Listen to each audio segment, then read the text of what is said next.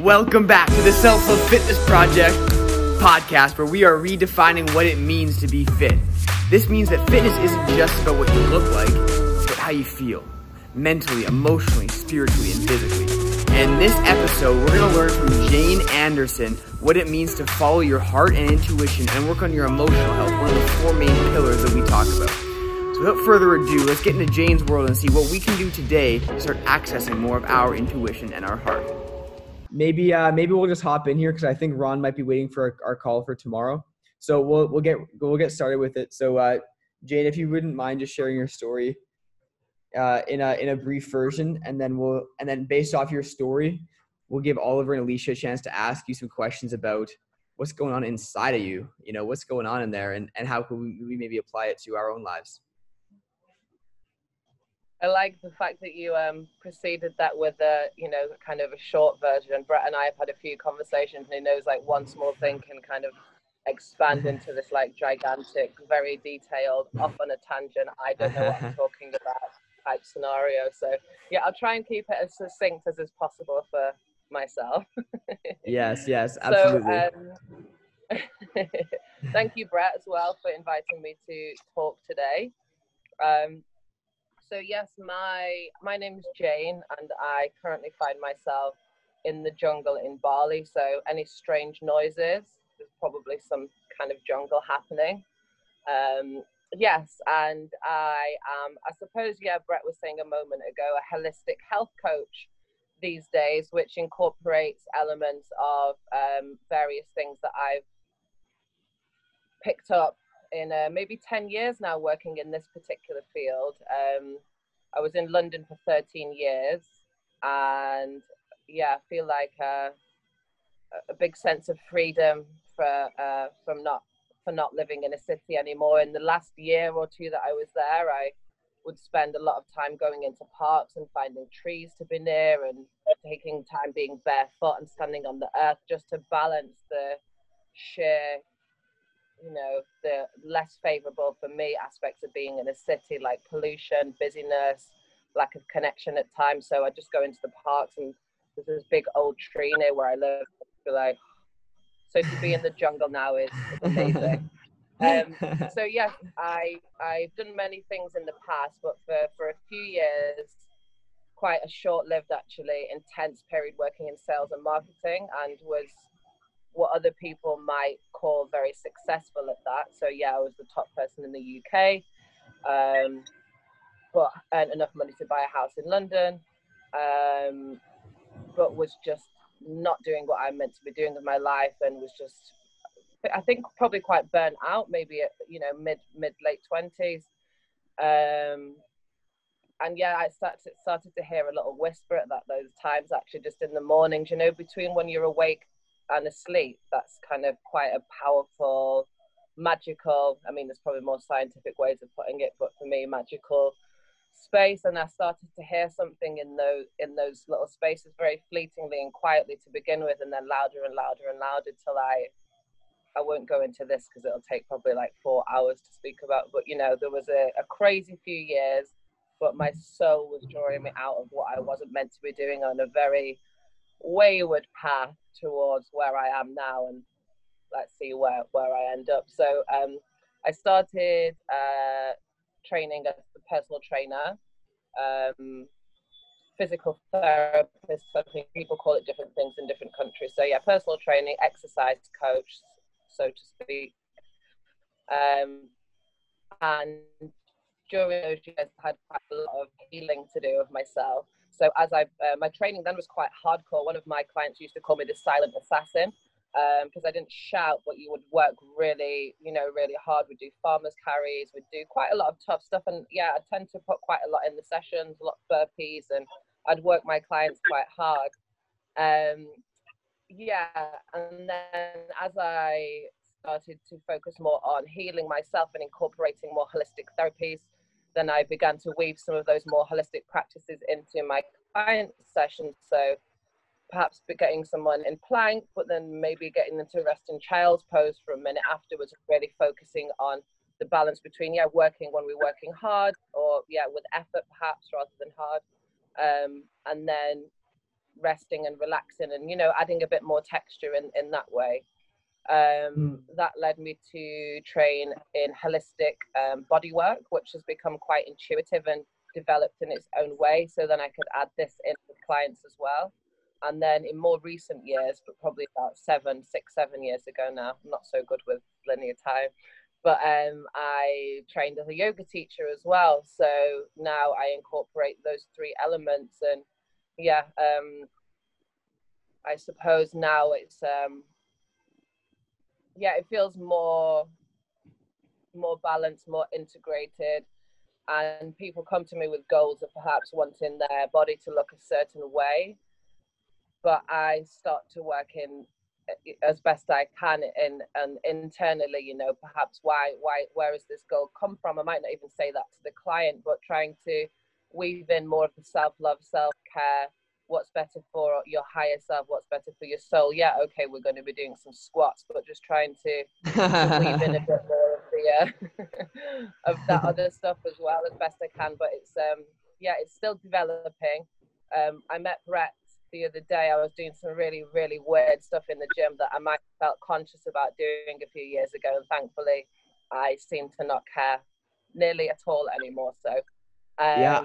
And I was mm. basically, it was just lots of like freedom of expression, some of it trauma release exercise, some of it just really feeling like, oh, I can feel something in my heart today and just letting that lead me where I where I want to to go on that particular day. And then yeah, maybe at the end throwing a few kettlebells around or maybe just spending an entire hour in the gym in the weights area in like heart release surrender shakti movement. So yeah and just trying to be a bit free with it. So it'll be interesting to see how i can weave more of that authenticity into into my one-on-ones when i start working with human beings in actual real life scenario rather than at the moment recording sessions for clients which is a, a blessing um, so yeah Wow, beautiful. Is that brief enough? yeah, it's perfect, Jane. It was perfect. Thank you for sharing. and yeah, just so everyone knows, I saw Jane in the Jane in the gym about a month ago, and she was like doing like this weird like dancing stuff. She was like on her hands and knees at a stage, and um, I was like, that's my girl. Like I love it because because to do that, to do that, you have to like have this a certain level of not giving a fuck what people think and I'm very drawn to that. So whenever I see things like that, I had to go talk to her. And then I met her, and obviously, as you can all tell, she's absolutely stunning and lovely and and all that. So Jane, I'd like to talk about your journey with like from the internal world and and how you change your focus from external things to how you feel.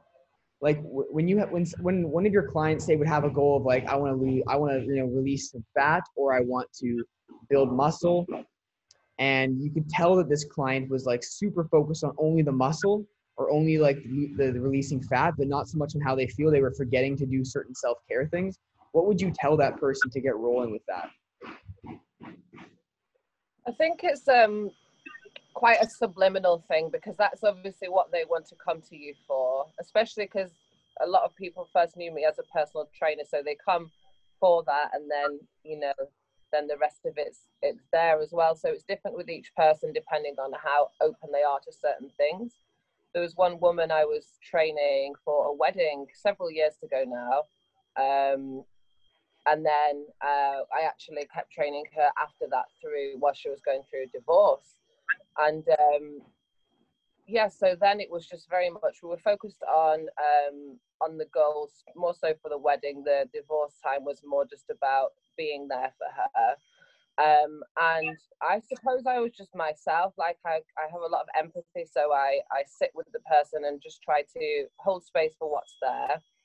Um, but I got a message from her quite recently, and it was a couple of years since we'd, we'd trained. And the thing that she sent me a message for was uh, was saying, not you know, she did look in incredible shape for her wedding. Like you know, she wanted to work on her bum and she posted a picture of her getting into a car in New York and everyone was like, yeah, your bum looks amazing. Like, yeah, great. Okay. It's nice to feel good about ourselves, but that's a whole kind of another, another conversation really. The, you know, the bum epidemic. And um, yeah, so the thing that she sent me a message for was saying was, was thank you for being so kind during that time. And I, that really, really, really touched me. I mean, she said a lot more, but it was like, wow, that someone remembered my kindness rather than, yeah, you're your goals, physical goals would come and go. You know, athletes don't train consistently in a you know an upward trajectory. There's there's phases for deloading and rest where you and then you come back after you know perhaps the winter season of training for summer performance. There's lots of variables to it. Um, so I think yeah, we often have these ideas in our heads of training in a in a, in a straight line and wanting to get better and better. But the better is a, a non-fixed thing, often based on a sense of lack or these images from um, society advertising instagram that make us feel like we want to look a certain way but it's not really based on that like if we really really sit with it and like ask our heart which can be quite difficult to do at first and it can take a lot of different types of listening um, to see if is this actually really what i want to do or do i just want to go into the gym or outside or in my bedroom and dance around for, for an hour and and how do i feel you know yeah, yeah. I love the question. Yeah, beautifully. No, Jane, you've been doing great. Um, me and Alicia were talking in the group chat about purpose, and it's something that she wants to talk about. I'd love to get your two cents on purpose, Jane, specifically because you had this experience in London where you did fantastic. Everyone's looking at you; they see it as fantastic, but you you felt um, not. Let's just call it not whole on the inside. And it's like, what's my purpose? What am I like? Really want my life to be about? What am I gonna do? Like, this is something that we all go through. Like, what's why am I here? Like, what the hell? You know, and I, I want to talk about purpose a little bit with you. So maybe for Alicia, because I know she was talking about this a little bit. How were you able to find something that really fulfilled you? And is this a daily practice for you? What are some tools maybe that we could use to dig deeper into our purpose? And um and how and like what your experience was when you tried something and maybe it didn't work, or you tried something and there's like fear and uncertainty. How'd you get past that and just bring yourself back to like what's my purpose and stay focused and how did you kind of find your way that is a very very good question. This might not make entire sense and i don't even know where i'm exactly going with it but um, it's something that human beings spend a lot of time thinking about purpose purpose purpose. And uh, the native americans um, uh, and in the, some of the shamanic traditions as well they talk about you know each each um, being on earth having its song. So you know the antelope knows what the antelope's doing it's just being an antelope and uh, the tiger knows the song of the tiger the tree knows how to be a tree. And it seems to be there's a lot of confusion around you know our purpose. And i think a lot of it's driven by external external factors on you know this kind of capitalistic goal driven uh, society. So a lot of it's not really ours it's programming you know. So yeah it's it's a difficult one to to know exactly how to you know is this my purpose or is this what i feel like i should be doing you know? And it can be so well hidden we can think like yeah this is what i'm meant to be doing with my life but so yeah i guess um i guess it's yeah it's an, what a lot of people on planet earth are trying to figure out at the moment and it's it's is our purpose you know what's best for us so we can have this particular lifestyle obviously very important so that we can live from a, a full cup but you know i think purpose hopefully is more shifting towards what's going to sustain the planet. How can our purpose as human beings as caretakers as part of the bigger bigger whole you know where do we fit into that in a harmonious way? So yeah and i think the the aspect of being more human beings rather than your human doing. So i think a process of stripping away and getting rid of everything that's not necessary for for um for our lives or for you know how that because there's a radical i love this expression radical interdependence of all things on the planet. So you know knowing that each of our decisions and our purpose has a knock-on effect on every atom i suppose. So yeah, it's kind of deep. Um, yeah. I think you asked me about um, daily practices and things like that, and um, uh, I would, in some ways, I think just some people who get up every morning, put their mat out, chant, waft incense around, do the, exactly the same thing, and you know have that routine. I almost kind of not envy because it's not something that I kind of you know harbor such feelings, but but yeah, I think wow to, to know that that's what you're doing every morning. But for myself, it completely changes.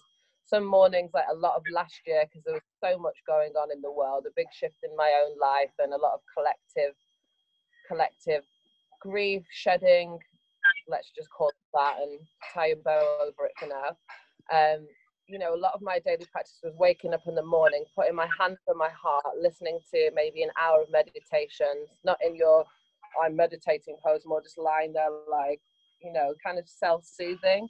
Uh, other mornings at the moment, it's kind of getting out of bed, having a strong cup of tea and going to the Muay Thai gym and plus pushing a sled around and hitting the punch bag other mornings i'm in that really liminal state that i was talking about before the between sleep and wakeful state and if i sit in that kind of golden otherworldliness for a while and, and begin to write a lot of writing seems to come through in those times so i try to be i mean i can go too much into flow where it's like yeah you say you're in flow you're not just not actually doing anything with your with your time so it's something that i sometimes need to kind of keep a little eye on. But really like to because we do change. Each day is different. You know, emotions are passing through, external life circumstances are passing through.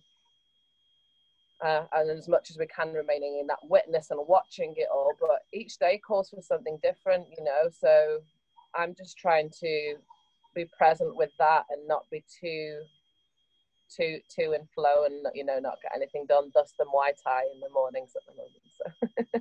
Okay get up, yes. crush it, and then i'm like okay i can do nothing for the rest of the day well i love what you said about about first of all feeling your heart if there's one thing that i found value in that i can relate to with that is that like taking time to just not be distracted like taking time to just stop doing for a freaking moment and sitting down and like putting your hand on your heart is beautiful and just like feeling into like what's happening right now. Like I don't need to do anything. I don't need to achieve anything. Just like and like no like no external stimulus, no nothing. Just really just feeling into that. I love, and I think that's a great way to find answers for anything in life, any problem, challenge that you have.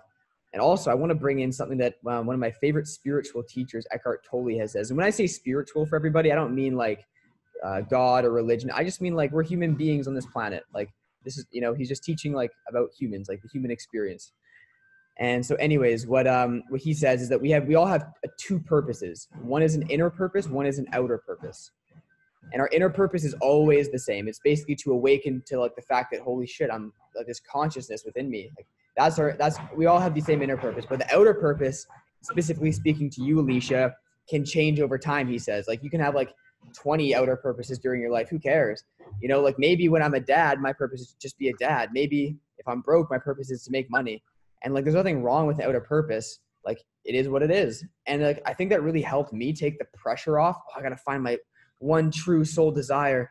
Oh my god. You know it kind of takes the pressure away from that and i can just kind of live right here and just like feel out different outer purposes and like is this what i want to be ah all right today is my purpose to have fun and like go to the beach. I don't know. This is my purpose. Woo! Like I made it.